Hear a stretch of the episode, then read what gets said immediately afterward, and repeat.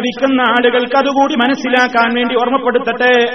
മുജാഹിദുകൾ ഇത് ഇപ്പൊ ചിലരുടെ മുമ്പിൽ സംവദിച്ചതാണോ, അതല്ലെങ്കിൽ ഈ അടുത്ത കാലത്ത് സംവദിച്ചതാണോ ഈ മന്ത്രം എന്ന് പറയുന്നത്? അല്ല, വളരെ പഴക്കമുള്ളതാണല്ലോ ഈ പരിഭാഷ. എത്രയോ കൊല്ലങ്ങൾക്ക് മുമ്പ് നമ്മുടെ കേരളത്തിൽ ഇറങ്ങിയിട്ടുള്ളതാണല്ലോ ഈ ഖുർആൻ പരിഭാഷയും വ്യാഖ്യാനവും.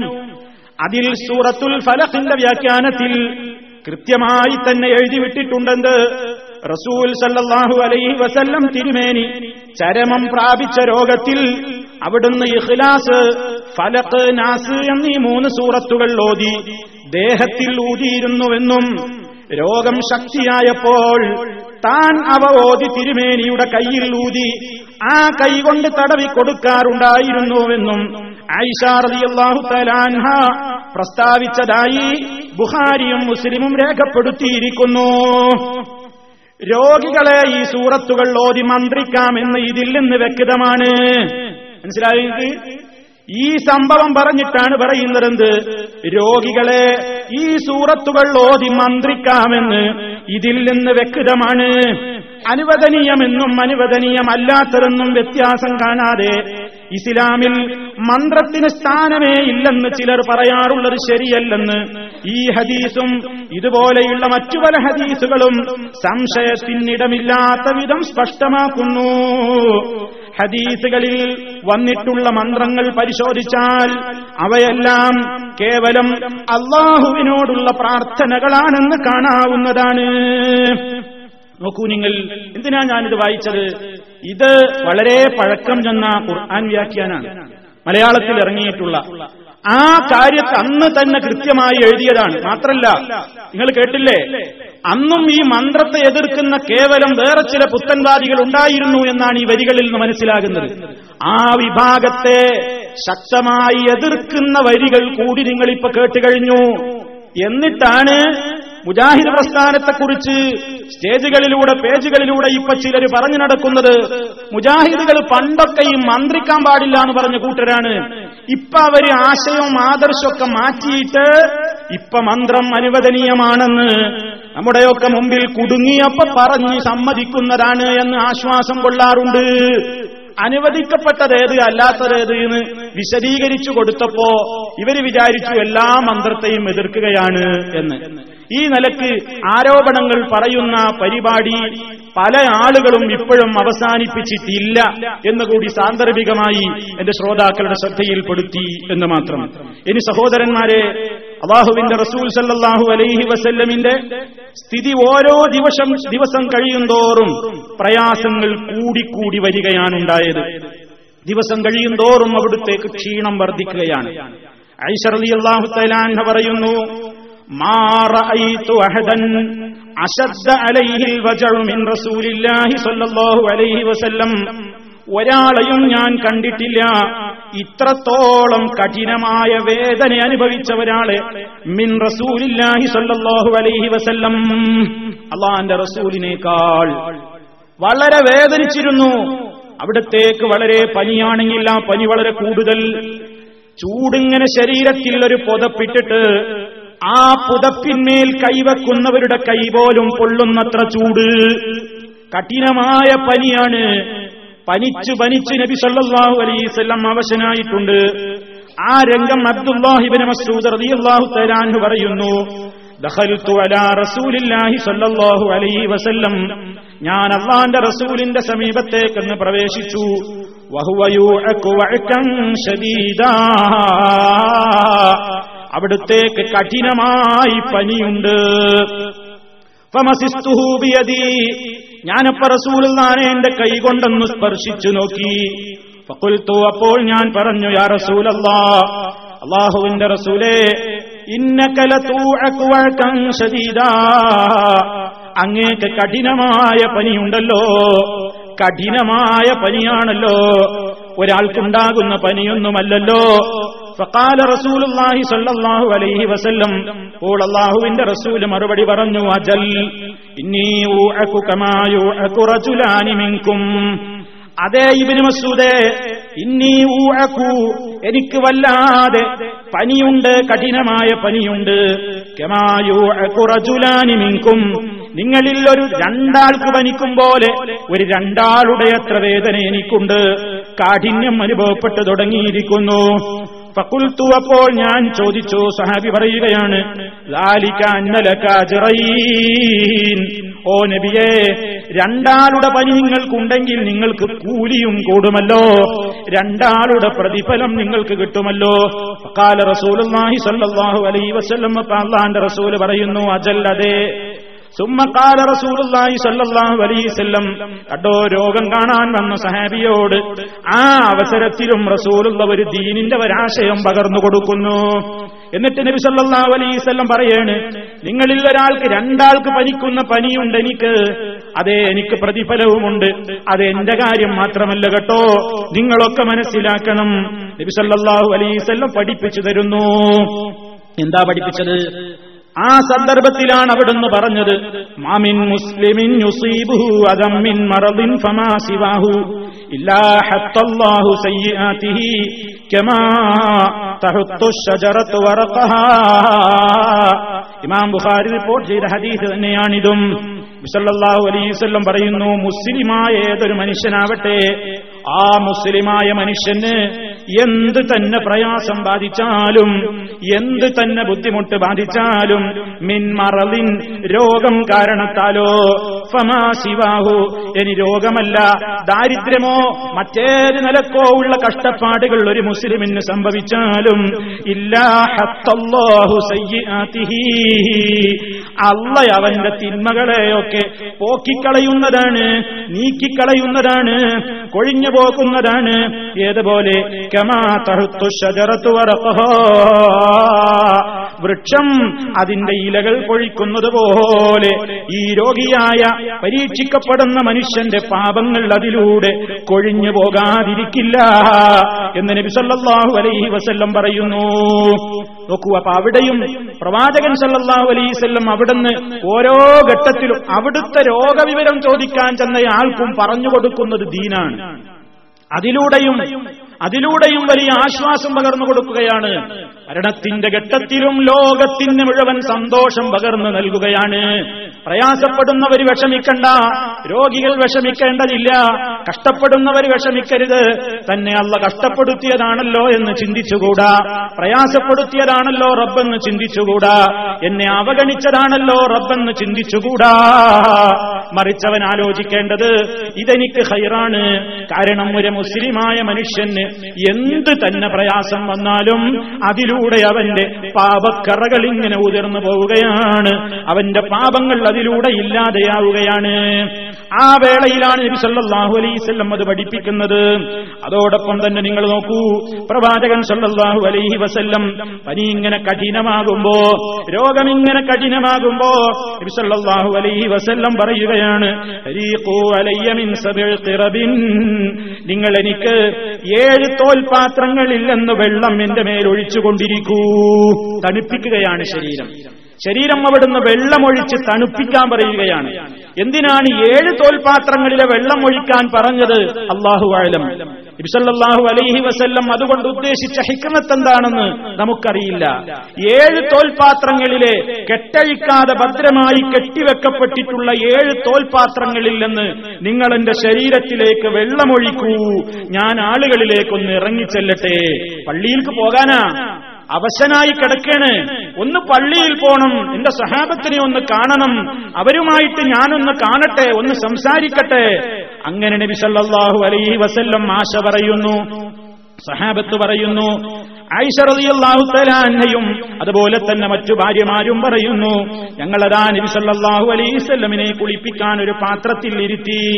എന്നിട്ട് അവിടുന്ന് ആവശ്യപ്പെട്ടതുപോലെ തോൽപാത്രങ്ങളിൽ നിന്ന് വെള്ളം ഇങ്ങനെ അവിടുത്തെ ശരീരത്തിലേക്ക് ഒഴിച്ചു കൊടുത്തുകൊണ്ടിരുന്നു.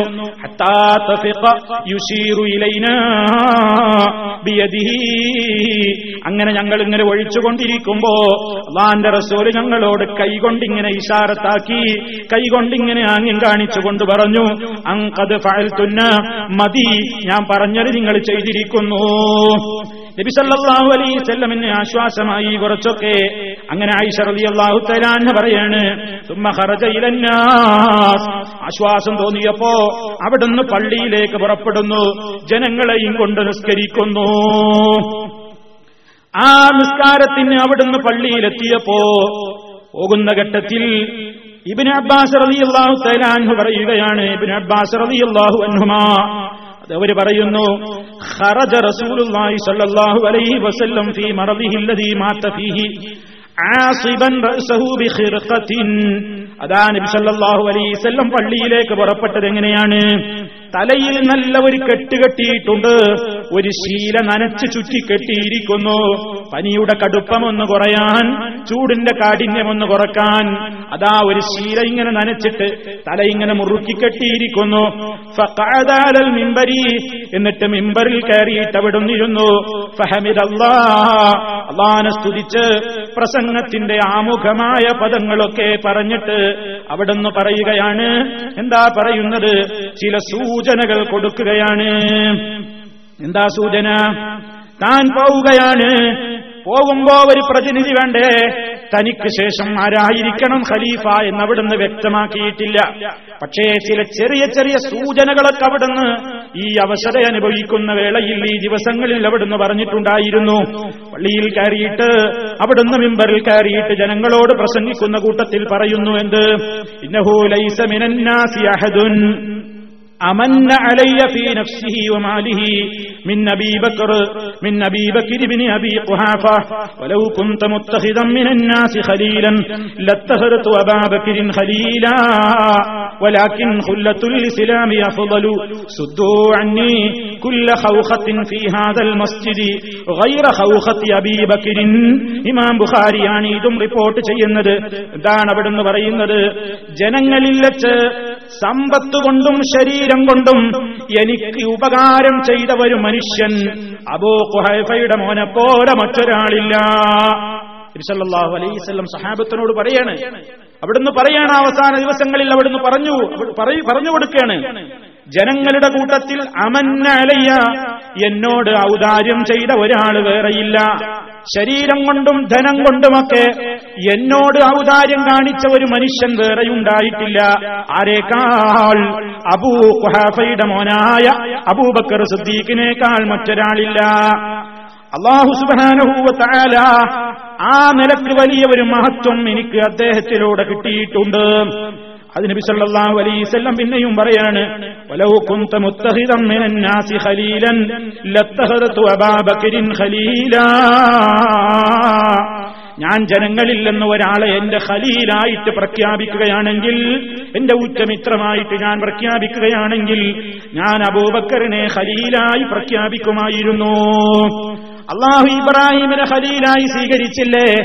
അള്ളാഹ എന്നെ ഖലീലായി സ്വീകരിച്ചില്ലേ? അതേപോലെ ഞാൻ അങ്ങനെ പ്രഖ്യാപിക്കുകയായിരുന്നുവെങ്കിൽ ഞാൻ പ്രഖ്യാപിക്കുക അബൂബക്കറാണ് എന്റെ ഖലീൽ എന്നാണ്. പക്ഷേ വലാകിൻ ഹുല്ലത്തുൽ ഇസ്ലാമി അഫ്ളൽ, ഇസ്ലാമിലെ സഹോദര്യം, ഇസ്ലാമിലെ ആ കൂട്ടുകെട്ട്, അതാണല്ലോ ഏറ്റവും വലിയ ശ്രേഷ്ഠത. എന്നിട്ട് നബി സല്ലല്ലാഹു അലൈഹി വസല്ലം പറയുന്നു, സുദ്ദു അന്നി കുല്ല ഖൗഖത്തിൻ ഫീ ഹാദൽ മസ്ജിദി ഗൈറ ഖൗഖത്തി അബീ ബക്കറിൻ. അല്ലാഹുവിന്റെ റസൂലിന്റെ പള്ളിയിലേക്ക് പല സഹാബിമാർക്കും കടന്നു വരാൻ പല ഭാഗങ്ങളിൽ നിന്നും പ്രത്യേകം ചില വാതിലുകൾ ഉണ്ടായിരുന്നു. റസൂലുള്ളാഹിയുടെ കാലത്ത് ചിലർക്കൊക്കെ ചില സ്പെഷ്യൽ പരിഗണനകൾ ഉണ്ടായിരുന്നു. റസൂൽ സല്ലല്ലാഹു അലൈഹി വസല്ലമിന്റെ അടുക്കൽ ചില പ്രത്യേക പരിഗണനകൾ ഉണ്ടായിരുന്നു. പലർക്കും കടന്നു വരാൻ പറ്റാത്ത ിലൊക്കെ പല സഹാബിമാർക്കും അവിടുത്തെ സമീപത്ത് എത്താൻ കഴിയുമായിരുന്നു. അങ്ങനെ പല വാതിലുകൾ, ചെറിയ ചെറിയ വാതിലുകളൊക്കെ ഉണ്ടായിരുന്നു മദീന പള്ളിയിൽ. അവസാനത്തെ സന്ദർഭത്തിൽ നബി സല്ലല്ലാഹു അലൈഹി വസല്ലം പറയാണ്, സുദ്ദൂ അന്നി കുല്ല ഖൗഖത്തിൻ ഫീ ഹാദൽ മസ്ജിദി. ഇതാ ഈ പള്ളിയിൽ കാണുന്ന അത്തരത്തിലുള്ള ചെറിയ ചെറിയ വാതിലുകൾ മുഴുവനും നിങ്ങൾ അടച്ചുകളയണേ. ഗൈറ ഖൗഖത്തി അബീ ബക്കറിൻ, അബൂബക്കർ സിദ്ദീഖ് കടന്നവരാറുള്ള വാതിലൊഴികെ അതടക്കണ്ട, അതവിടെ തന്നെ നിൽക്കട്ടെ എന്ന് നബി സല്ലല്ലാഹു അലൈഹി വസല്ലം പറയുന്നു. ഇന്നും മദീനത്തെ പള്ളിയിൽ പോയി നോക്കിയാൽ അബൂബക്കർ സിദ്ദീഖ് റളിയല്ലാഹു തആല അൻഹു കടന്നു വന്നിരുന്ന വാതിലിന്റെ ഭാഗത്തേക്ക് ഒരു സ്പെഷ്യൽ വാതില്, ആ വാതിലിന്റെ ഭാഗത്ത് ആ നിലക്ക് പ്രത്യേകമായി എഴുതപ്പെട്ടിട്ടുള്ളതും നമുക്ക് കാണാൻ സാധിക്കുന്നു. ആ ഒരു പരിഗണന അത് നബി സല്ലല്ലാഹു അലൈഹി വസല്ലം തന്റെ കാലശേഷമുള്ള ഒരു പ്രത്യേകമായ നേതൃത്വത്തിലേക്കുള്ള ഒരു സൂചന നൽകുകയാണ്. മാത്രമല്ല നബി സല്ലല്ലാഹു അലൈഹി വസല്ലം പിന്നെയും ആ ഹുതുബയിൽ വേറെയും കുറെ കാര്യങ്ങൾ പറഞ്ഞു. അൻസാറുകളായ സഹാബിമാരെ സ്നേഹിക്കേണ്ട കാര്യം പറഞ്ഞിട്ടുണ്ട്. കാരണം അല്ലാഹുവിന്റെ റസൂലിനെയും മുഹാജിരീങ്ങളെയും ഒക്കെ മക്കയിൽ നിന്ന് മദീനയിലേക്ക് ഹിജറ വരാനും നിങ്ങൾക്ക് വേണ്ട സംവിധാനങ്ങളൊക്കെ ഞങ്ങൾ ഈ നാട്ടിൽ ഒരുക്കി തരാമെന്ന് പറഞ്ഞുകൊണ്ട് ഇസ്ലാമിന്റെ വളർച്ചക്കും പുരോഗതിക്കും വേണ്ടി മദീനയിലേക്ക് ഹിജറ പോയ മുഹാജിരീങ്ങളായ ആളുകൾക്ക് വേണ്ടി കൈമൈ മറന്നുകൊണ്ട് സർവ്വരൂപത്തിലുള്ള സഹായങ്ങളും ലോക ചരിത്രത്തിൽ തുല്യതയില്ലാത്ത നിലക്ക് ചെയ്തു കൊടുത്ത മഹാന്മാരാണ് അൻസാറുകളായ സഹാബത്ത്. വലിയ ആതിഥ്യമര്യാദയുള്ളവരാണവർ. ഇന്നും മദീനയിൽ പോയി നോക്കിയാൽ ആ ഒരു സ്വഭാവം നമുക്ക് കാണാൻ കഴിയുന്നു. എന്തൊരു സ്നേഹമാണ് വരുന്ന ആളുകളോട്, അഭയാർത്ഥികളായി ആ നാട്ടിലേക്ക് എത്തുന്ന ആളുകളോട് മദീനക്കാർക്കുള്ള സ്നേഹം എത്രയാണ്, അവരെന്തൊരു സ്നേഹമാണ് പ്രകടിപ്പിക്കാറുള്ളത്, എത്ര വലിയ ആതിഥ്യമര്യാദയാണ് അവർ കാണിക്കാറുള്ളത്. സല്ലല്ലാഹു അലൈഹി വസല്ലം പറയുകയാണ്, ഉസീകും ബിൽ അൻസാർ, അൻസാരികളായ ആളുകളുടെ കാര്യത്തിൽ ഞാൻ നിങ്ങളോട് പ്രത്യേകം വസിയത്ത് ചെയ്യുന്നു. അൻസാറുകളെ സ്നേഹിക്കണം, അൻസാറുകളെ നിങ്ങൾ പ്രത്യേകം ബഹുമാനിക്കണം എന്ന് നബി സല്ലല്ലാഹു അലൈഹി വസല്ലം കൂട്ടത്തിൽ പറയുന്നു.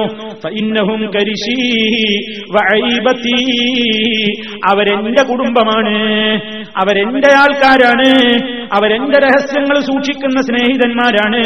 വഖദ് ഖളൗല്ലദീ അലൈഹിം, അവരുടെ മേൽ ബാധ്യതയുള്ളതൊക്കെ അവർ ചെയ്തിട്ടുണ്ട്. അവർക്ക് എനിക്ക് വേണ്ടി, ഈ സമുദായത്തിന് വേണ്ടി, ഇസ്ലാമിന് വേണ്ടി എന്തൊക്കെ സഹായം അവർക്ക് ചെയ്യാൻ കഴിയുമോ അതൊക്കെയും അവർ ചെയ്തിട്ടുണ്ട് ജനങ്ങളെ. വബഖിയല്ലദീ ലഹും, ഇനി അവരോട് ചെയ്യേണ്ട സ്നേഹമാണ് ബാക്കിയുള്ളത്. അവർ ചെയ്യേണ്ടതൊക്കെ അവർ ചെയ്തവരാണ്, ഇനി നമുക്കാണ് അവരോട് കടമ. അതുകൊണ്ട് നബി സല്ലല്ലാഹു അലൈഹി വസല്ലം വേറെ ചില ഹദീസുകളിൽ കാണാം, ഹുബ്ബുൽ അൻസാരി മിനൽ ഈമാൻ, അൻസാരികളെ സ്നേഹിക്കൽ ഈമാനിൽപ്പെട്ടതാണ്.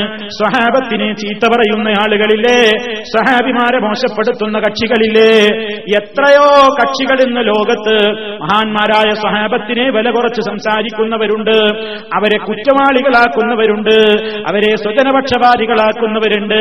അതുപോലെ തന്നെ പല രൂപത്തിലുള്ള ആരോപണങ്ങളും സ്വഹാബ കിറാം റളിയല്ലാഹു അൻഹും അവരെ കുറിച്ച് പറയുന്നവരുണ്ട്. എല്ലാം അബദ്ധമാണ്. അവർക്കിടയിൽ നടന്നിട്ടുള്ള എന്തെങ്കിലും അപസ്വരങ്ങൾ ഉണ്ടായിട്ടുണ്ടെങ്കിൽ അതിൽ കക്ഷി ചേരാൻ പാടില്ല എന്നാണ് അഹ്ലുസുന്നത്ത് വൽ ജമാഅത്തിന്റെ അഖീദ. നാം വിശ്വസിക്കേണ്ടത് അങ്ങനെയാണ്.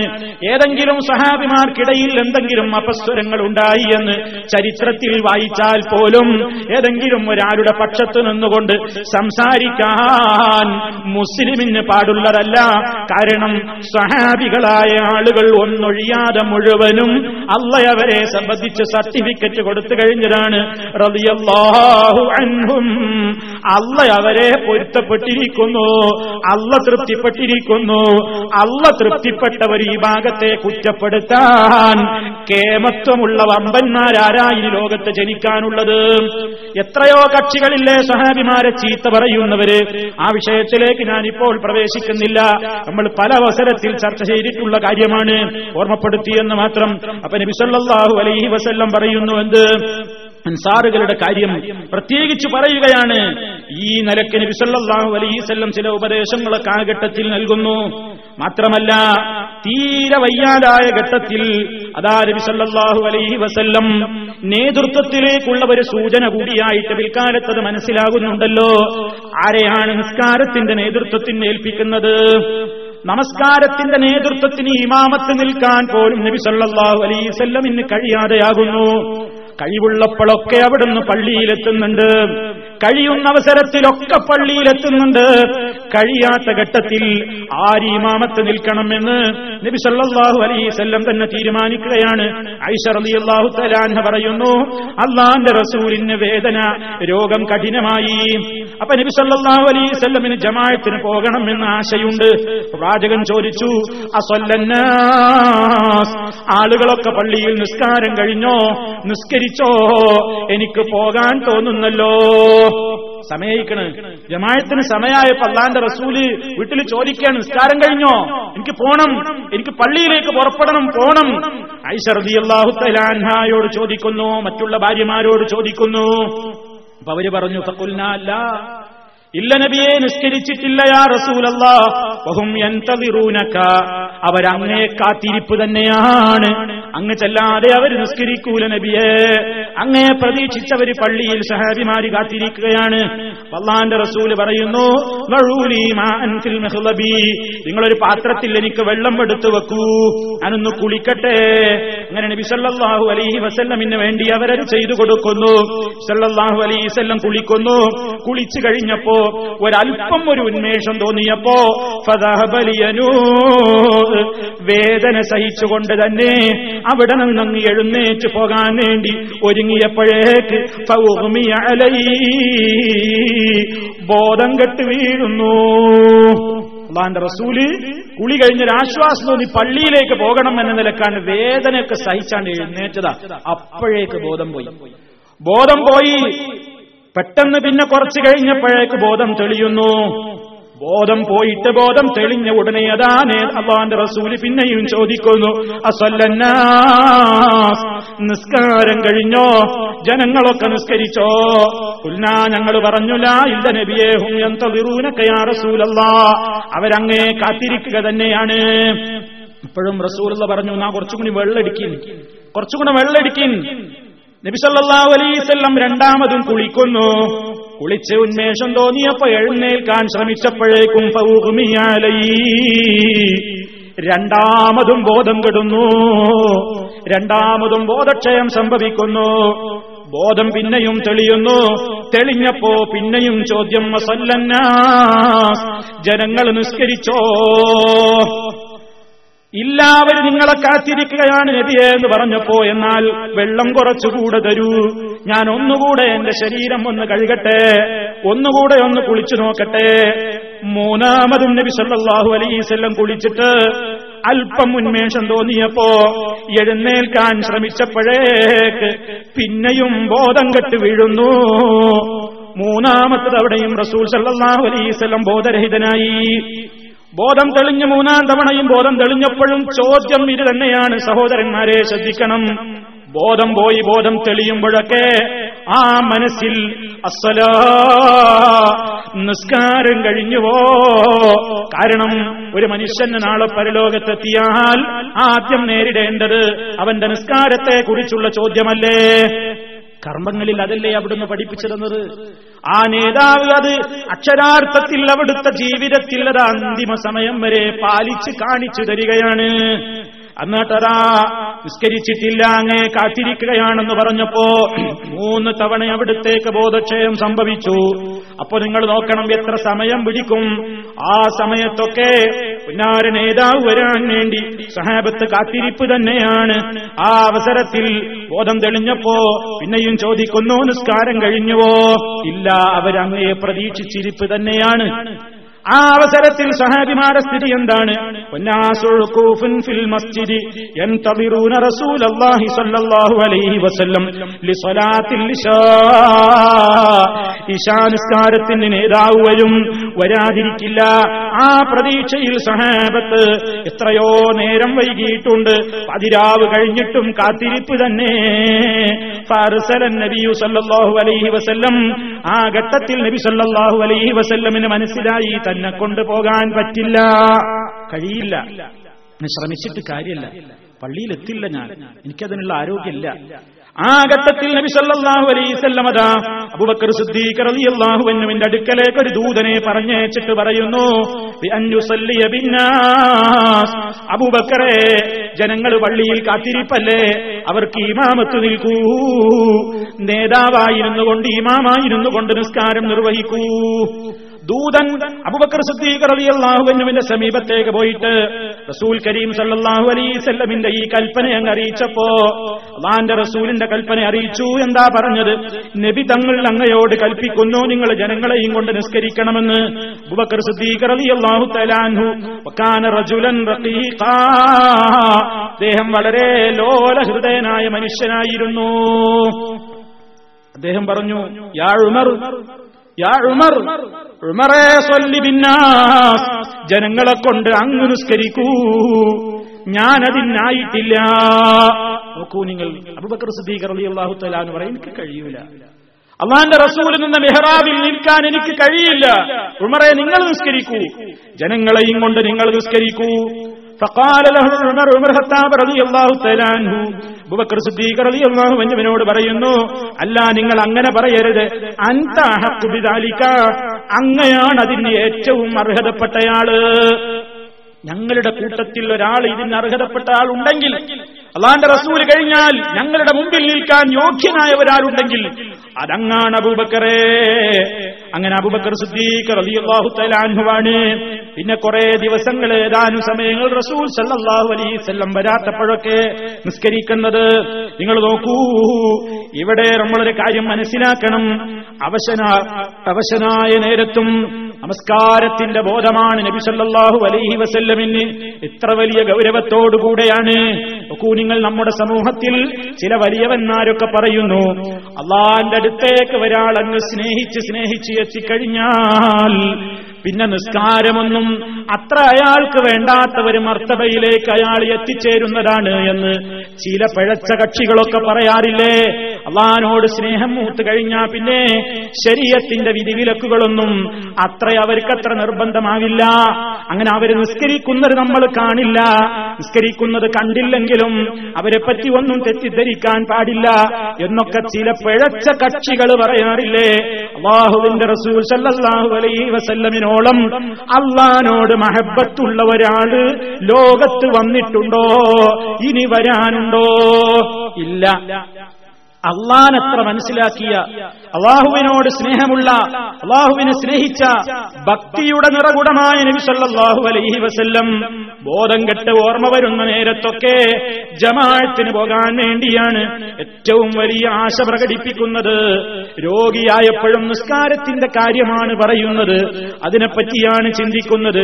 നിങ്ങൾ കണ്ടിട്ടില്ലേ, കേട്ടിട്ടില്ലേ, ചില ഔലിയാക്കന്മാരെന്ന് പറയുന്ന ചില വ്യാജവാദികൾ അവർ ചില സ്ഥലങ്ങളിലേക്ക് കൂടിയാൽ അവർ നിസ്കാരമില്ല, ജമാഅത്തിന് പള്ളിയിൽ പോവില്ല, അവർ നിസ്കരിക്കുന്നത് കാണില്ല, നിസ്കരിക്കാത്തത് എന്തെന്ന് ചോദിച്ചാൽ അവർ കൈപ്പത്തി ഉയർത്തി കാണിച്ചിട്ട് അതാ ഞാനവിടെ കഅബയിൽ ഇമാമത്ത് നിൽക്കുകയാണ്, മസ്ജിദുൽ ഹറാമിലാണ് എന്നൊക്കെ പറഞ്ഞ് അതുപോലും വിശ്വസിക്കാൻ ആളെ കിട്ടുന്ന മഠയന്മാരായ അനുയായികളുള്ള ഒരു കാലമായി പോയില്ലേ ഇന്നത്തെ കാലഘട്ടം? അതുവരെ വിശ്വസിക്കാൻ നാളില്ലേ? ആ എന്താ അങ്ങനെ ഉണ്ടായിക്കൂടെ എന്ന് ചോദിക്കുന്ന കൗമല്ലേ. അള്ള നന്നാക്കട്ടെ. സഹോദരന്മാരെ, എത്രമാത്രം മതപ്പതിച്ചു പോയി നമ്മുടെ മുസ്ലിം സമുദായം, എത്ര മോശപ്പെട്ട വിശ്വാസങ്ങൾ പേറിക്കൊണ്ടാണ് നടക്കുന്നത്. അല്ലാഹുവിന്റെ ഔലിയാക്കൾക്ക് ചില വലിയ പദവി അങ്ങ് കിട്ടിക്കഴിഞ്ഞാൽ പിന്നെ അവര് നിസ്കരിക്കുന്നത് കാണില്ല പോലും. അവരുടെ ഒരു തടി ഇങ്ങനെ നിസ്കരിക്കുന്നൊന്നുമില്ലെങ്കിലും അവരുടെ വേറെ തടി ഇബാദത്തിലായിരിക്കും. മഹാനായ നബി സല്ലല്ലാഹു അലൈഹി വസല്ലമിന് എത്ര തടി ഉണ്ടായിരുന്നു, എത്ര തടി ഉണ്ടായിരുന്നു! ബോധം കെടുകയാണ്, ബോധം വരുമ്പോഴൊക്കെ നിസ്കരിച്ചോ നിസ്കരിച്ചോനാണ് ചോദിക്കുന്നത്. അവിടുത്തെ രോഗിയായ ഒരു തടി അവിടെ കിടത്തിയിട്ട് മദീനത്തെ പള്ളിയിലേക്ക് മിഹ്റാബിലേക്ക് മറ്റൊരു തടിയെ വിട്ടുകൂടായിരുന്നോ? ഈ ബഹുശരീര വക്താക്കൾക്ക്, ഈ രൂപത്തിലുള്ള ഒരാൾക്ക് തന്നെ ധാരാളം തടികളുണ്ടെന്ന് വാദിക്കുന്ന ഈ പഴച്ച കക്ഷികൾക്ക് അങ്ങനെയും ചിന്തിച്ചുകൂടെ? അള്ളാന്റെ റസൂൽ സല്ലല്ലാഹു അലൈഹി വസല്ലമിന് അങ്ങനെ പല ശരീരങ്ങൾ ഉണ്ടായിരുന്നോ? നിങ്ങൾ ആലോചിച്ചു നോക്കണം. ഇതൊക്കെ നമ്മുടെ കേരളത്തിലെ ഖബറാരാധകന്മാര് പറഞ്ഞു പ്രചരിപ്പിക്കുന്ന ഏറ്റവും വലിയ അന്ധവിശ്വാസങ്ങളാണ്. മഹത്തുക്കളായ ആളുകൾക്ക് ഒന്നിലേറെ ശരീരമുണ്ടാകും, ധാരാളം തടികളുണ്ടാകും. അവരുടെ വിവിധ തടികൾ പല സ്ഥലത്തായിരിക്കും. അതുകൊണ്ട് അവർ നമസ്കരിക്കുന്നത് കണ്ടില്ലെങ്കിലും ആക്ഷേപിക്കാൻ പാടില്ല, അവർ എന്ത് ചെയ്യുന്നത് കണ്ടാലും വിമർശിക്കാൻ പാടില്ല. കാരണം അവർക്കൊക്കെ പല ശരീരമാണ് പോലും. നിങ്ങൾ നോക്കൂ, ഇത് ഇസ്ലാമിലെ വിശ്വാസമാണോ അതോ മറ്റേതോ ഏതോ രൂപത്തിലുള്ള ഇബ്ലീസിയൻ ചിന്താഗതിയാണോ? നിങ്ങൾ ചിന്തിച്ചു നോക്കൂ. മഹാനായ നബി സല്ലല്ലാഹു അലൈഹി വസല്ലം അവിടുന്ന് വളരെ അവശത അനുഭവിക്കുന്ന ഘട്ടത്തിൽ പോലും ഓർമ്മ വരുമ്പോ നിസ്കരിച്ചോ നിസ്കരിച്ചോ എന്ന് ചോദിക്കുന്നതായിട്ടാണ് നമ്മൾ കേൾക്കുന്നത്, നമ്മൾ മനസ്സിലാക്കുന്നത്. അതാണ് നമസ്കാരത്തിന്റെ ഗൗരവം നമ്മൾ ഇതൊന്ന് മനസ്സിലാക്കണം. നബി സല്ലല്ലാഹു അലൈഹി വസല്ലം രോഗിയായി കിടക്കുമ്പോഴും ആ ചിന്ത ഉണ്ടായിരുന്നു. നമ്മൾ ഓർക്കണം, തിരക്കുകൾക്കിടയിൽ നമ്മൾ നമസ്കാരം സമയത്ത് നിർവഹിക്കാൻ മറന്നുപോകുന്നുവോ, ജമാഅത്ത് നഷ്ടപ്പെടുത്തുന്നുവോ, നിസ്സാരമായ കാര്യങ്ങൾക്ക് വേണ്ടി ജമാഅത്ത് നഷ്ടപ്പെടുത്തുന്നുവോ? പുരുഷന്മാരെ, നിർബന്ധമായും പള്ളിയിൽ പോയി ജമാഅത്തായി നിസ്കരിക്കേണ്ട ബാധ്യതയുള്ളവരല്ലേ നമ്മൾ? ആ ബാധ്യതയെ വിട്ടുകൊണ്ട്, ആ കാര്യത്തിൽ ഉദാസീനതയും ആലസ്യവും കാണിച്ചുകൊണ്ട് റൂമുകളിൽ നിന്ന് നമസ്കരിക്കുകയും അത് തന്നെ വേണമെന്നോ വേണ്ടമെന്നോ എന്ന ചിന്താഗതിയില്ലാതെ, അതിനൊരു മനസാന്നിധ്യം പോലുമില്ലാതെ, ഒരു കഴിച്ചുകൂട്ടുന്ന ചടങ്ങുകളാക്കി മാത്രം മതപ്പതിക്കുന്ന ഈ കാലഘട്ടത്തിൽ, ഓ പ്രിയപ്പെട്ട സഹോദരീ സഹോദരന്മാരെ, നമസ്കാരത്തിന്റെ കാര്യത്തിൽ അവസാന നിമിഷം വരെയും നമ്മുടെ നേതാവ് കാണിച്ച ഒരു താല്പര്യം എത്രയാണ്! ആ എല്ലാ പാപങ്ങളും പൊറുക്കപ്പെട്ടിട്ടുള്ള, ഒരു പാപവുമില്ലാത്ത നബി സല്ലല്ലാഹു അലൈഹി വസല്ലം വരെ ഇത്രമാത്രം കണിശത ഈ ഇബാദത്തിന്റെ കാര്യത്തിൽ പുലർത്തിയെങ്കിൽ, സമയമായിട്ടും ആ നമസ്കാരത്തിന്റെ കാര്യത്തിൽ ശ്രദ്ധയില്ലാതെ നമുക്ക് തോന്നുമ്പോൾ നിർവഹിക്കുന്ന ഒരവസ്ഥയാണെങ്കിൽ നമ്മുടെ ദുരന്തം എത്രമാത്രം ആഴത്തിലാണ്, നമ്മുടെ അധപ്പതനം എത്രമാത്രം ആഴത്തിലാണ് ചിന്തിക്കണമെന്ന് ഈ സാന്ദർഭികമായിട്ട് എന്നോടും നിങ്ങളോടും ഉണർത്തുകയാണ് സഹോദരന്മാരെ. ആലോചിച്ചു നോക്കൂ. നബി സല്ലല്ലാഹു അലൈഹി വസല്ലം ആ അവസരത്തിലും പ്രത്യേകമായി അതവിടുന്ന് ചിന്തിച്ചിട്ടുണ്ട്. മാത്രമല്ല, തന്റെ ശേഷമുള്ള ഒരു നേതൃത്വത്തിലേക്കുള്ള ഒരു സൂചന. അബൂബക്കർ സിദ്ദീഖ് റളിയല്ലാഹു അൻഹുവിനെ പറ്റി ശിയാക്കൾ എന്താ പറയുന്നത്? അബൂബക്കർ സിദ്ദീഖ് റളിയല്ലാഹു അൻഹുവിനെ ചീത്ത പറയുകയല്ലേ എന്ന് ഇറാനിലെ ശിയാക്കളടക്കം ലോക ശിയാക്കൾ മുഴുവനും. അബൂബക്കർ സിദ്ദീഖ് റളിയല്ലാഹു അൻഹുവിന്റെയും ഉമർ ഖത്താബ് റളിയല്ലാഹു അൻഹുവിന്റെയും പേരിൽ എത്ര തെറിയാണ് അവർ പറഞ്ഞുകൊണ്ടിരിക്കുന്നത്. എന്താ കാരണം? അബൂബക്കർ അധികാര കൊതിയനായിരുന്നു പോലും, ഉമർ അധികാര കൊതിയനായിരുന്നു പോലും, അലി റളിയല്ലാഹു തആല അൻഹുവിന് കിട്ടേണ്ടുന്ന ഖലീഫ എന്ന സ്ഥാനം അബൂബക്കർ തട്ടിയെടുത്തതാണ്. അധികാരമോഹിയാണ്, നേതൃമോഹിയായിരുന്നു എന്നൊക്കെ പറയുന്ന ശിയാക്കളില്ലേ, ആ പിഴച്ച കക്ഷികൾ, അള്ളാന്റെ ശാപമല്ലേ അവർക്ക് കിട്ടുന്നത്? അബൂബക്കർ സിദ്ദീഖ് റളിയല്ലാഹു അൻഹുവിനെ കുറിച്ച് എങ്ങനെ അവർക്കത് പറയാൻ കഴിയും? എങ്ങനെ പറയാൻ കഴിയും? ഒരു രാജ്യത്തിന്റെ ഖിലാഫത്ത് പോയിട്ട്, അതാ എന്റെ സഹാബിമാരെ കൂട്ടിയിട്ടൊന്ന് നിസ്കാരത്തിന് ഇമാമത്ത് നിൽക്കൂ എന്ന് പറഞ്ഞപ്പോൾ പോലും ചാടിക്കയറിയിട്ട് എന്നാ കിട്ടിയ ചാൻസല്ലേ, ഞാനങ്ങ് ഇമാമത്ത് നിന്നേക്കാമെന്ന അധികാരക്കൊതിയൊന്നും മഹാനായ സിദ്ദീഖുൽ അക്ബർ റളിയല്ലാഹു അൻഹുവിൽ കാണുന്നില്ലല്ലോ. ആ അഭിപ്രായവുമായി ചെന്ന ദൂതനോട് പറയുന്നത്, എനിക്കതിന് സാധ്യമല്ല. പ്രത്യേകിച്ച് നിങ്ങൾ നോക്കൂ, ഇതേ അഭിപ്രായം പറഞ്ഞ അബൂബക്കർ സിദ്ദീഖ് റളിയല്ലാഹു തആല അൻഹു അതൊന്ന് മടിച്ചപ്പോ ആയിഷ റളിയല്ലാഹു തആല അൻഹ പോലും നബി സല്ലല്ലാഹു അലൈഹി വസല്ലമിനോട് ശുപാർശ പറഞ്ഞു നോക്കി. ബാപ്പന്റെ കാര്യം വിടൂ നബിയെ, പാപ്പാക്ക് അതിന് കഴിയൂല, പാപ്പാക്ക് അതിന് അത്ര കഴിയാത്ത ആളാണ്. എന്താ, ഇൽമില്ലാഞ്ഞിട്ടാണോ, തഖ്വയില്ലാഞ്ഞിട്ടാണോ? ആയിഷ റളിയല്ലാഹു തആല അൻഹ വരെ നബി സല്ലല്ലാഹു അലൈഹി വസല്ലമിനോട് ഇടപെട്ട് പറഞ്ഞു നോക്കുന്നു, ഇന്നഹു റജുലുൻ റഖീഖ്, എന്റെ ഉപ്പ വളരെ ലോലഹൃദയനാണ് നബിയേ. ഇദാ ഖാമ മഖാമക, അങ്ങ് നിൽക്കുന്ന സ്ഥാനത്ത് ബാപ്പ നിന്നാൽ, ലം യസ്തതി അൻ യുസല്ലി ബിന്നാസ്, ജനങ്ങളെ കൊണ്ട് നിസ്കരിക്കാൻ ഉപ്പാക്ക് കഴിയാതെയാകും. നിയന്ത്രിക്കാനാവാത്ത ആളാ ഉപ്പ, കരഞ്ഞൊരു പക്ഷെ പാരായണം ചെയ്യാൻ കഴിയൂല. അതുകൊണ്ട് നബി ഉപ്പാനെ ഒഴിവാക്കി, ഉപ്പാനെ ഒരു നിർബന്ധിക്കല്ലേ. ഇതിങ്ങനെ ആവർത്തിച്ചപ്പോ നബി സല്ലല്ലാഹു അലൈഹി വസല്ലം പറഞ്ഞു, മുരിയ ബാബകരിൻ ഫല്ലുസല്ലി ബിന്നാസ്, സിദ്ദീഖുൽ അക്ബറിനോട് പറയൂ നിസ്കാരത്തിന് ഇമാമത്ത് നിൽക്കാൻ. ഐഷ റളിയല്ലാഹു തആല പിന്നെയും ഇത് തന്നെ ആവർത്തിച്ചു, നബിയെ ഉപ്പാനെ ഒഴിവാക്കണം, അതാ നല്ലത്. ആ അവസരത്തിൽ നബി സല്ലല്ലാഹു അലൈഹി വസല്ലം പറയാണ്, മുജീ അബാ ബക്രിൻ, അബൂബക്കറിനോട് കൽപ്പിക്കൂ, അദ്ദേഹം തന്നെ നിസ്കരിക്കണം. ഫഇന്നകുന്ന സവാഹിബ യൂസുഫ, നിങ്ങളാ യൂസുഫ് നബിയെ അപകടത്തിലാക്കിയ സ്ത്രീവർഗത്തിന്റെ പാരമ്പര്യമുള്ള ആളുകളല്ലേ, നിങ്ങൾ വർത്താനൊന്നും പറയണ്ട, നിങ്ങൾ ആ വർത്താനങ്ങളൊന്നും പറയണ്ട, അബൂബക്കറിനോട് നിസ്കരിക്കാൻ പറയൂ, വേറൊന്നും പറയണ്ട, വേറൊന്നും ഇങ്ങോട്ട് പറയണ്ട. ഇങ്ങനെയൊക്കെ എത്രമാത്രം പിന്നെയും പിന്നെയും പ്രേരിപ്പിച്ചിട്ടാണ് മദീന പള്ളിയിൽ നിസ്കാരത്തിന്റെ ഇമാമത്ത് സ്ഥാനം പോലും ആരേറ്റെടുക്കുന്നത്, അബൂബക്കർ സിദ്ദീഖ് റളിയല്ലാഹു അൻഹു ഏറ്റെടുക്കുന്നത്. എന്നിട്ടാണ് ലോകത്ത് ഈ പിഴച്ച കക്ഷികളായ ശിയാക്കൾ മുഴുവനും പറഞ്ഞു നടക്കുന്നു, അലി റളിയല്ലാഹു അൻഹുവിന് കിട്ടേണ്ടുന്ന അധികാരം അധികാരമോഹിയായ അബൂബക്കർ തട്ടിയെടുത്തതാണ്, അധികാര കൊതി മൂത്തിട്ട് ചെയ്തതാണ് എന്ന മഹാനായ സിദ്ദീഖുൽ അക്ബർ റളിയല്ലാഹു അൻഹുവിനെ ആക്ഷേപിക്കുന്ന പിഴച്ചുപോയ കക്ഷികളുണ്ട്. അവർക്കതെങ്ങനെ പറയാൻ കഴിയുന്നു എന്ന് ഈ ചരിത്രം വായിക്കുമ്പോ ഏതൊരു മുസ്ലിമിന്റെ മനസ്സിലാണ് ആശങ്ക തോന്നാത്തത്? അത്ര ഗുരുതരമായ അബദ്ധമാണ് അവർ അബൂബക്കർ സിദ്ദീഖ് റളിയല്ലാഹു അൻഹുവിന്റെ പേരിൽ പറഞ്ഞിട്ടുള്ളത്. മാത്രമല്ല, തനിക്ക് ശേഷം ഖിലാഫത്ത് ആരിലേക്ക് നീങ്ങണം എന്ന ഒരു സൂചന നബി സല്ലല്ലാഹു അലൈഹി വസല്ലമിന്റെ വേറെയും ചില വർത്തമാനങ്ങളിൽ ഉണ്ടായിട്ടുണ്ട് എന്ന് സാന്ദർഭികമായി നമ്മൾ അറിയണം, നമ്മൾ മനസ്സിലാക്കണം. നിങ്ങൾ നോക്കൂ, ഒരു സംഭവം പറയുകയാണ്. അത്തത്തിൻ നബിയ സല്ലല്ലാഹു അലൈഹി വസല്ലം ഇംറഅത്തുൻ, ഒരിക്കൽ നബി സല്ലല്ലാഹു അലൈഹി വസല്ലമിന്റെ അടുക്കൽ ഒരു സഹാബാ വനിതയെത്തി. ഫകല്ലമതുഹു ഫീ ശൈഇൻ ഫഅമറഹാ അൻ തർജിഅ ഇലൈഹി, നബി സല്ലല്ലാഹു അലൈഹി വസല്ലമിനോട് അവരെന്തൊക്കെയോ ചില മസലകൾ ചോദിക്കാൻ ചെന്നതാണ്. അങ്ങനെ കുറെ സംസാരിച്ചപ്പോൾ നബി സല്ലല്ലാഹു അലൈഹി വസല്ലം അവർക്ക് വേണ്ടതൊക്കെ പറഞ്ഞു കൊടുത്തിട്ട്, ഇനി വല്ല ആവശ്യവുമുണ്ടെങ്കിൽ ഇനിയും മടങ്ങി വന്ന് ചോദിച്ചോളാൻ വേണ്ടി പറയുന്നു. ആ അവസരത്തിൽ ഈ സഹാബാ വനിതയുടെ ഒരൊറ്റ ചോദ്യം, യാ റസൂലല്ലാഹ്, അല്ലാഹുവിന്റെ റസൂലേ, അറഅയ്ത ഇൻ ജിതു വലം അജിദ്ക, ഇനി ഞാൻ ഒരിക്കൽ നിങ്ങളുടെ അടുക്കേക്ക് മടങ്ങി വരുമ്പോ അങ്ങയെ ഞാൻ കണ്ടില്ലെങ്കിലോ, അങ്ങയെ ഞാൻ കണ്ടില്ലെങ്കിലോ.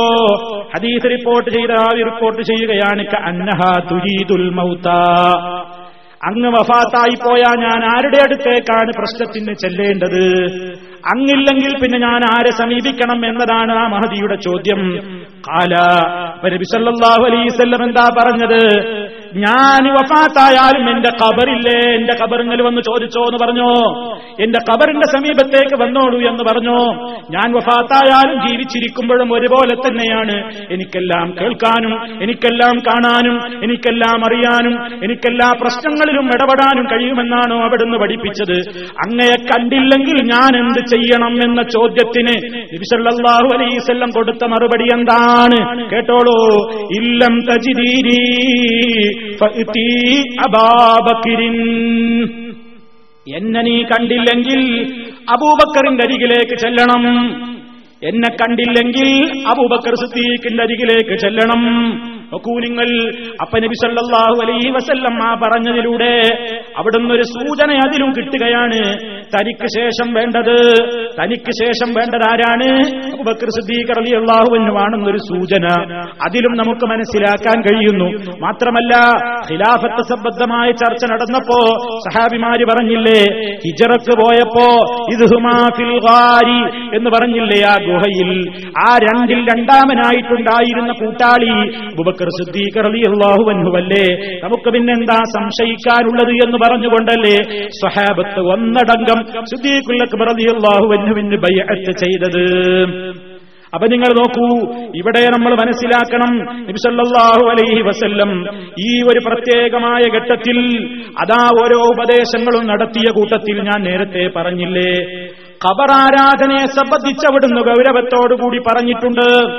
ഖബറിങ്ങിൽ വന്നിട്ടുള്ള ആ നിലക്ക് പല പഴച്ചുപോയ കക്ഷികളും ചെയ്യുന്ന പ്രവർത്തനങ്ങളെ നബി സല്ലല്ലാഹു അലൈഹി വസല്ലം തന്റെ അന്തിമമായ ഉപദേശങ്ങളിലും ജനങ്ങളോട് പറഞ്ഞിട്ടുണ്ട്.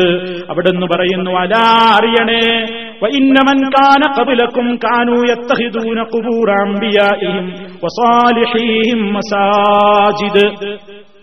ഇതൊക്കെ നബി സല്ലല്ലാഹു അലൈഹി വസല്ലമിന്റെ അവസാന ദിവസങ്ങളിൽ കൊടുക്കുന്ന ഉപദേശങ്ങളാണ്. എന്താ പറയുന്നത്? അറിയണം ജനങ്ങളെ, നിങ്ങളുടെ മുമ്പുള്ള കക്ഷികൾ ചിലരൊക്കെ അവരുടെ അമ്പിയാക്കളുടെ ഖബറുകളെ അവര് അതുപോലെ തന്നെ അവരുടെ സ്വാലിഹീങ്ങളുടെയും അഥവാ സദ്വൃത്തന്മാരുടെയും പുണ്യാളന്മാരുടെയും ഒക്കെ ഖബറുകളെ അവർ ആരാധനാ സ്ഥലങ്ങളാക്കി മാറ്റിയിരുന്നു. അതുകൊണ്ട് അലാ നിങ്ങൾ അറിയണേ, ഫലാ തത്തഖിദുൽ ഖുബൂറ മസാജിദ, നിങ്ങൾ ഖബറുകളെ ആരാധനാ കേന്ദ്രങ്ങളാക്കരുത്. ഫഇന്നീ അൻഹാകും അൻ ദാലിക, ഞാനത് നിങ്ങളോട് ശക്തമായി വിരോധിക്കുന്നു. മാത്രമല്ല, അത് പള്ളിയിൽ വെച്ച് പറഞ്ഞതിന് പുറമേ, ഖുതുബയിൽ അവസാന നിമിഷങ്ങളിൽ പറഞ്ഞതിന് പുറമേ, വീട്ടിൽ രോഗിയായി കിടക്കുന്ന നേരത്ത് പോലും അത് പറഞ്ഞിട്ടുണ്ട്. ആയിഷ റളിയല്ലാഹു തആല അൻഹ പറയുന്നു, അല്ലാഹുവിന്റെ റസൂലിന് വഫാത്ത് ഹാജരായ ഘട്ടത്തിൽ അവിടുന്നതാ അവിടുത്തെ ഒരു പുതപ്പ് കൊണ്ടിങ്ങനെ ഇടക്ക് മുഖത്തേക്കിടുന്നുണ്ട്. അസ്വസ്ഥത പുതപ്പ് ഇടക്ക് മുഖത്തേക്കിടുന്നുണ്ട്. അത് ശ്വാസം മുട്ടുന്ന അനുഭവം പോലെ തോന്നുമ്പോ മുഖത്ത് നിന്ന് ആ തുണിയെടുത്ത് നീക്കുന്നുണ്ട്. അപ്പോഴൊക്കെ നബി സല്ലല്ലാഹു അലൈഹി വസല്ലം ഇങ്ങനെ പറയുന്നുണ്ട്, ലഅനത്തുല്ലാഹി അലൽ യഹൂദി വന്നസാറ ഇത്തഹദൂ ഖുബൂറ അംബിയാഇഹിം മസാജിദ. ജൂത ക്രൈസ്തവരുടെ മേൽ അല്ലാഹുവിന്റെ ശാപമുണ്ടാകട്ടെ. എന്തേ കാരണം?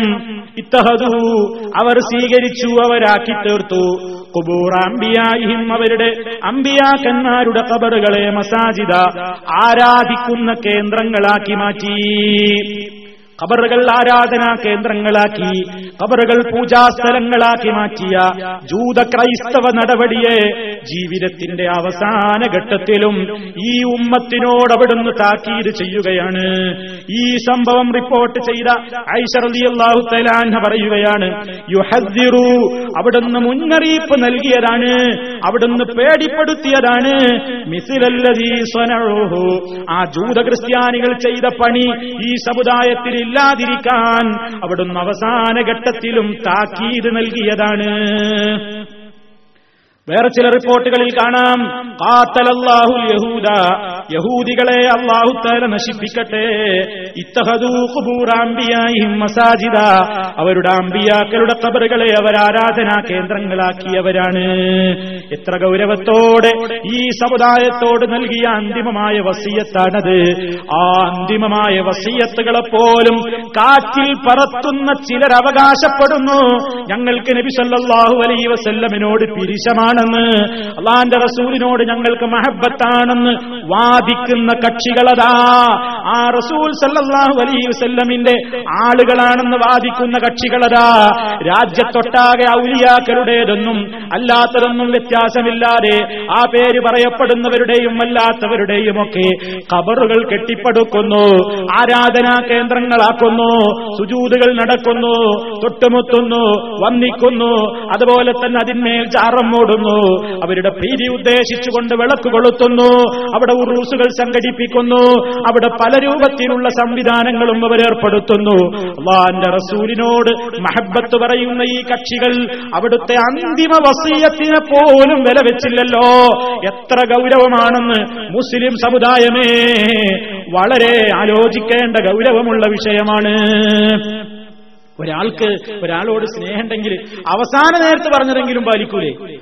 മുസ്തഫ സല്ലല്ലാഹു അലൈഹി വസല്ലമിന്റെ അവസാന വസിയത്തുകൾ പോലും കാറ്റിൽ പറത്തിയിട്ട മൗലാനമാര് അതാ ഓരോരുത്തരുടെ ജാറങ്ങൾ ഉദ്ഘാടനം ചെയ്യാൻ നടക്കുകയാണ്, ജാറങ്ങൾക്ക് തറക്കല്ലിടാൻ നടക്കുകയാണ്, ദർഗകൾ കെട്ടിപ്പൊക്കാൻ നടക്കുകയാണ്, മക്കാമുകൾ വിപുലീകരിക്കാൻ നടക്കുകയാണ്. ഇസ്ലാമികമാണോ? നിങ്ങൾ നോക്കൂ, ഇത് നബി സല്ലല്ലാഹു അലൈഹി വസല്ലം വളരെ ഗൗരവത്തോടുകൂടി ഈ ഉമ്മത്തിനോട് പഠിപ്പിച്ച കാര്യമാണ്. അതുകൊണ്ട് എന്ത് വേണം?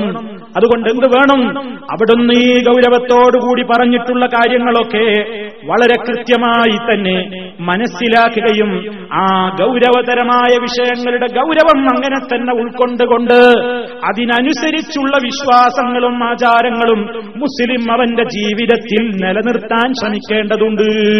അതാണ് നമുക്ക് ഇതിലൂടെയൊക്കെ നമ്മൾ മനസ്സിലാക്കിയിരുന്ന ഏറ്റവും വലിയ പാഠം. അതാണ് ഏറ്റവും വലിയ ഗൗരവമുള്ള കാര്യമാണത്.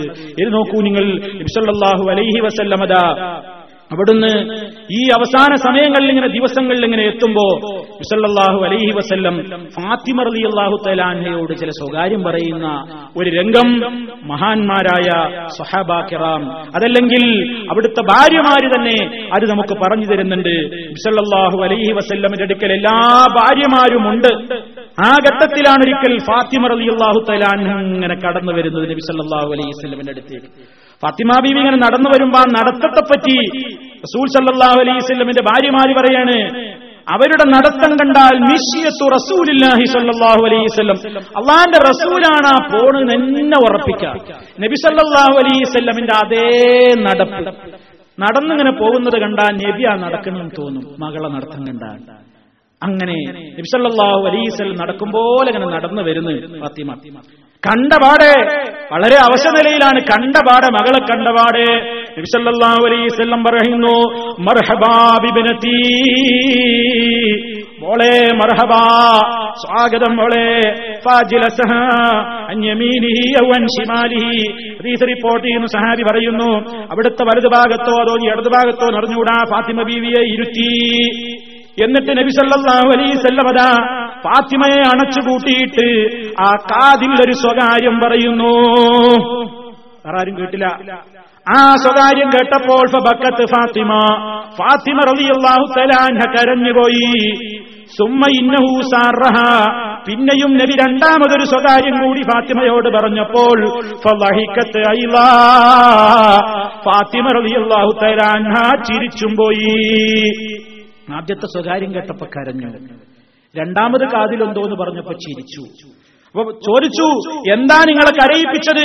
അവര് പറഞ്ഞു, അള്ളാന്റെ റസൂല് പറഞ്ഞ ഒരു സ്വകാര്യം ഞാൻ വെളിച്ചത്താക്കുകയില്ല, അള്ളാന്റെ റസൂല് പറഞ്ഞ ഒരു സ്വകാര്യം ഞാൻ വെളിച്ചത്താക്കുകയില്ല. അപ്പൊ ആയിഷ റളിയല്ലാഹു തആല അൻഹ പറയുകയാണ്, ഞങ്ങളെയൊന്നും കൂട്ടാതെ നിങ്ങളോട് അള്ളാന്റെ റസൂല് ചില സ്വകാര്യം പറയുകയും എന്നിട്ട് പിന്നെ നിങ്ങൾ കരയുകയും ചെയ്യുകയാണോ, എന്താണ് കാര്യമെന്ന് ചോദിക്കുന്നു. അപ്പോഴും അവര് പറയുന്നു, ഞാൻ ഈ സ്വകാര്യം പുറത്തുവിടുകയില്ല, അള്ളാന്റെ റസൂൽ അത് ഇഷ്ടമില്ലാത്തത് കൊണ്ടല്ലേ എന്നോടത് അങ്ങനെ എപ്പ പറഞ്ഞത്, അപ്പൊ ഇപ്പൊ പുറത്തുവിടാനായിട്ടില്ല എന്നർത്ഥം. പിന്നെയോ ഹത്താ ഇദാ ഖുബില, അങ്ങനെ നബി സല്ലല്ലാഹു അലൈഹി വസല്ലം വഫാത്തായപ്പോ ഫാത്തിമ റളിയല്ലാഹു തആല അൻഹയോട് പിന്നീട് ഇവർ ചോദിച്ചു, അല്ല ഇങ്ങനൊരു സംഭവം ഉണ്ടായില്ലേ, എന്തായിരുന്നു അന്ന് നിങ്ങൾ സംസാരിച്ചത്? ഫാത്തിമ റളിയല്ലാഹു തആല അൻഹ പറഞ്ഞു, അള്ളാഹുവിന്റെ റസൂൽ എന്നോട് ആദ്യം പറഞ്ഞത് എന്താണെന്നറിയോ, ജിബ്രീൽ എന്റെ അടുക്കൽ എല്ലാ കൊല്ലവും ഖുർആൻ പാഠം നോക്കാൻ വേണ്ടി ഒരിക്കൽ മാത്രമാണ് വന്നിരുന്നത്, ഇന്നിതാ 2 തവണ എത്തിയിരിക്കുന്നു, അതെന്റെ മരണം അടുത്തു എന്നതിന്റെ സൂചനയാണ്. മാത്രമല്ല എന്റെ കൂടെ ഞാൻ മരിച്ചു കഴിഞ്ഞാൽ എന്റെ കൂടെ ആദ്യം എത്തിച്ചേരുന്നതും നീയായിരിക്കും. ഇത് കേട്ടപ്പോഴാണ് ഫബക്കൈതു, ഞാൻ കരഞ്ഞത്, അല്ലാഹുവിന്റെ റസൂൽ വഫാത്താകയാണ് ഇത് കേട്ടപ്പോൾ ഞാൻ കരഞ്ഞു. രണ്ടാമത് എന്നോടൊരു സ്വകാര്യം പറഞ്ഞു, അതിൽ പ്രധാനപ്പെട്ട കാര്യം എന്താണെന്നോ, അലാ തർദീന അൻ തകൂനി സയ്യിദത്തു നിസാഇൽ മുഅ്മിനീൻ ഔ സയ്യിദത്തു നിസാഇ ഹാദിഹിൽ ഉമ്മ, ഈ സമുദായത്തിലെ സ്ത്രീകളുടെ നേതാവാകാൻ ഫാത്തിമ നിനക്ക് ഭാഗ്യം കിട്ടിയിരിക്കുന്നു, ഈ സമൂഹത്തിലെ സർവ്വ പെണ്ണുങ്ങളുടെയും നേതാവാണ് ഫാത്തിമ നീ എന്ന് അതാ നിന്നെ ഞാൻ അറിയിക്കട്ടെ. ഇതാണ് എന്നോട് രണ്ടാമത് പറഞ്ഞ സ്വകാര്യം. ഫളഹിഖ്തു ലിദാലിക, അത് കേട്ടപ്പോഴാണ് ഞാൻ സന്തോഷം കൊണ്ട് ചിരിച്ചും പോയത്. ഇങ്ങനെ 2 സ്വകാര്യം പറഞ്ഞ ഒരു അനുഭവം ഫാത്തിമ റളിയല്ലാഹു തആല അൻഹ പിൽക്കാലത്ത് പറഞ്ഞിട്ടുണ്ട്. അപ്പൊ നോക്കൂ, മരണത്തോടടുത്ത ഘട്ടത്തിൽ അത് ഫാത്തിമ റളിയല്ലാഹു തആല അൻഹയോട് പറഞ്ഞു എന്നർത്ഥം. ഇനിയും അതുമായി ബന്ധപ്പെട്ട പല കാര്യങ്ങളും നമുക്ക് വിവരിക്കാനുണ്ട്. ഇൻഷാ അള്ളാ നമ്മുടെ അടുത്ത അവസരത്തിൽ നമുക്ക് വിവരിക്കാം. അർഹമർ റഹീമായ നാഥൻ മഹാനായ നബി കരീം സല്ലല്ലാഹു അലൈഹി വസല്ലമിന്റെ ജീവിത സന്ദേശങ്ങളെ ജീവിതത്തിൽ പുലർത്തിക്കൊണ്ട് തഖ്വയുള്ളവരായി ജീവിക്കുന്ന നല്ലവരിൽ നമ്മെ എല്ലാവരെയും ഉൾപ്പെടുത്തി അനുഗ്രഹിക്കുമാറാകട്ടെ. നമ്മിൽ വന്നുപോയിട്ടുള്ള സർവ്വദോഷങ്ങളും അല്ലാഹു പുറത്തു തരുമാറാകട്ടെ.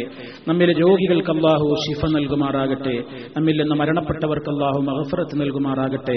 റബ്ബനാ തഖബ്ബൽ മിന്നാ ഇന്നക അൻതസ് സമീഉൽ അലീം വതുബ് അലൈനാ ഇന്നക അൻത തവ്വാബുർ റഹീം വഗ്ഫിർ ലനാ ഇന്നക അൻതൽ ഗഫൂറുർ റഹീം തവഫനാ മുസ്ലിമീന വഅൽഹിഖ്നാ ബിസ്സാലിഹീൻ വൽഹംദുലില്ലാഹി റബ്ബിൽ ആലമീൻ. അല്ലാഹുമ്മ സ്വല്ലി അലാ മുഹമ്മദിൻ വഅലാ ആലി മുഹമ്മദ്. വസ്സലാമു അലൈക്കും വറഹ്മത്തുള്ളാഹി വബറകാതുഹു.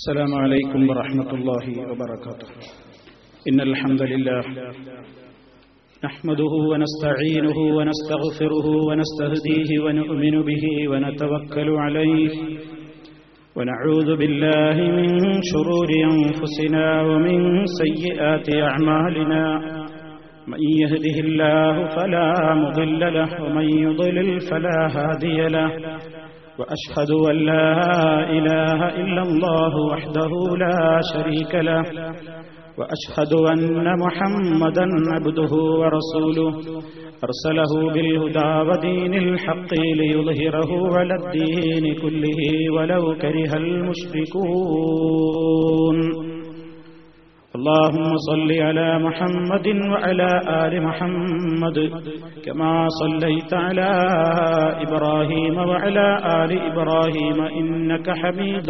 مجيد اللهم بارك على محمد وعلى آل محمد كما باركت على إبراهيم وعلى آل إبراهيم إنك حميد مجيد أما بعد فإن خير الكلام كلام الله وخير الهدي هدي محمد صلى الله عليه وسلم وشر الأمور محدثاتها وكل محدثة بدعة وكل بدعة ضلالة يا أيها الذين آمنوا اتقوا الله حق تقاته ولا تموتن إلا وأنتم مسلمون സ്നേഹമുള്ള സഹോദരന്മാരെ, സഹോദരികളെ, വിശ്വാസികളെ, മഹാനായ നബി കരീം സല്ലല്ലാഹു അലൈഹി വസല്ലമിന്റെ ജീവിതത്തിലെ അവസാന ദിവസങ്ങളെ സംബന്ധിച്ചുള്ള സംസാരമാണ് നടന്നുകൊണ്ടിരിക്കുന്നത്. അവിടുത്തെ ആരോഗ്യനില വളരെ പ്രയാസത്തിലാവുകയും ക്ഷീണം ഓരോ ദിവസം കഴിയുന്തോറും കൂടിക്കൂടി വരികയും ചെയ്യുകയുണ്ടായി. അവിടുത്തെ രോഗാവസ്ഥയിലും പല വസീയത്തുകളും പല ഉപദേശങ്ങളും ഈ സമുദായത്തോട് അവിടുന്ന് നൽകിയത് നാം മനസ്സിലാക്കുകയുണ്ടായി. ആ കൂട്ടത്തിൽ അവിടുന്ന് പറയുകയുണ്ടായി, അഖ്രിജുൽ മുശ്രികീന മിൻ ജസീറത്തിൽ അറബ്, അറേബ്യൻ ഉപദ്വീപിൽ നിന്ന് മുശ്രിക്കുകളെയെല്ലാം പുറത്താക്കണം. ശിർക്കിനോടുള്ള, ശിർക്ക് ചെയ്യുന്നവരോടുള്ള മഹാനായ നബി സല്ലല്ലാഹു അലൈഹി വസല്ലമിന്റെ കടുത്ത അമർഷം, ശിർക്കിന്റെ ഗൗരവം, എന്തുമാത്രം വലിയ അപരാധമാണ് മുശ്രിക്കുകൾ ചെയ്തുകൊണ്ടിരിക്കുന്നത് എന്ന് ലോകത്തിനുള്ള മുന്നറിയിപ്പ്, അതെല്ലാം ഉൾക്കൊള്ളുന്ന നിലക്കാണ് അവിടുന്ന് പറയുന്നത് ജസീറത്തുൽ അറബിൽ നിന്ന് മുശ്രിക്കീങ്ങളെ പുറത്താക്കണം,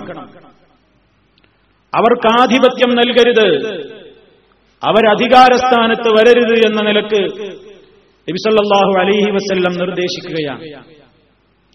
അതേ അവസരത്തിൽ അവിടുന്ന് മറ്റൊരു കാര്യം കൂടി പറഞ്ഞു, വഅജീസുൽ വഫ്ദ ബിനഹ്വി മാ കുന്തു ഉജീസുഹും, ഇസ്ലാമിനെ സംബന്ധിച്ച് പഠിക്കാനും അന്വേഷിക്കാനും സത്യാന്വേഷണത്തിനൊക്കെ വേണ്ടി വിവിധ പ്രദേശങ്ങളിൽ നിന്ന് വഫുദുകൾ, നിവേദക സംഘങ്ങൾ വന്നേക്കും. ഇസ്ലാമിനെ കുറിച്ച് അറിയാനും പഠിക്കാനും പല കാര്യങ്ങളും ചോദിച്ചറിയാനുമൊക്കെ വഫുദുകളും നിവേദക സംഘങ്ങളുമൊക്കെ മറ്റു രാജ്യങ്ങളിൽ നിന്ന് വരുമ്പോൾ ഞാൻ അവരോട് പുലർത്തിയിരുന്ന നല്ല സമീപനങ്ങളൊക്കെ നിങ്ങളും പുലർത്തണം. ഞാൻ അവർക്ക് ചില ഹദിയകളും സമ്മാനങ്ങളുമൊക്കെ നൽകാറുണ്ടായിരുന്നു, നിങ്ങളും അത് നൽകണം. നബി സല്ലല്ലാഹു അലൈഹി വസല്ലം സത്യത്തെ അന്വേഷിച്ചു വരുന്നവരെ, സമാധാനപ്രേമികളെ, ഇസ്ലാമികമായ കാര്യങ്ങളെ സംബന്ധിച്ച് പഠിക്കാൻ ആഗ്രഹിക്കുന്നവരാരായിരുന്നാലും വളരെയേറെ സ്നേഹമാണ് അവരോട് കാണിച്ചത്. സത്യമറിയാതെ സത്യത്തിന്റെ വഴിയിലേക്ക് എത്തിച്ചേരാൻ ആളുകൾ തയ്യാറാവട്ടെ എന്ന നിലക്കുള്ള നബി സല്ലല്ലാഹു അലൈഹി വസല്ലമിന്റെ ഏറ്റവും വലിയ ആ നല്ല ഉദാരമായ സമീപനം അവിടുത്തെ ജീവിതത്തിൽ മുഴുവൻ ദൃശ്യമായിരുന്നു. നബി സല്ലല്ലാഹു അലൈഹി വസല്ലം അവിടുന്ന് പല കാര്യങ്ങളും ഉപദേശിച്ചു എന്ന് നമ്മൾ മനസ്സിലാക്കുകയുണ്ടായി. ആരോഗ്യമുള്ള അവസരത്തിലൊക്കെ പള്ളിയിൽ എത്തിയിട്ടുണ്ട്. ആരോഗ്യം തീരെ അനുവദിക്കാത്ത ഘട്ടത്തിലാണ് ജമാഅത്തിന് എത്താതിരുന്നിട്ടുള്ളത്. ആ സന്ദർഭങ്ങളിലൊക്കെ മഹാനായ സിദ്ദീഖുൽ അക്ബർ റളിയല്ലാഹു തആല അൻഹു ആയിരുന്നു ജനങ്ങളെയും കൊണ്ട് നമസ്കരിച്ചിരുന്നത്. നബി സല്ലല്ലാഹു അലൈഹി വസല്ലം അവസാനമായി ജനങ്ങളെയും കൊണ്ട് അവിടുന്ന് തന്നെ കൃത്യമായി മുഴുവൻ നേതൃത്വം നൽകിക്കൊണ്ടുള്ള ഒരു നമസ്കാരം നിർവഹിച്ചത് ഒരു മഗ്രിബ് നമസ്കാരമായിരുന്നു എന്നാണ് ഹദീസിൽ നിന്ന് മനസ്സിലാകുന്നത്.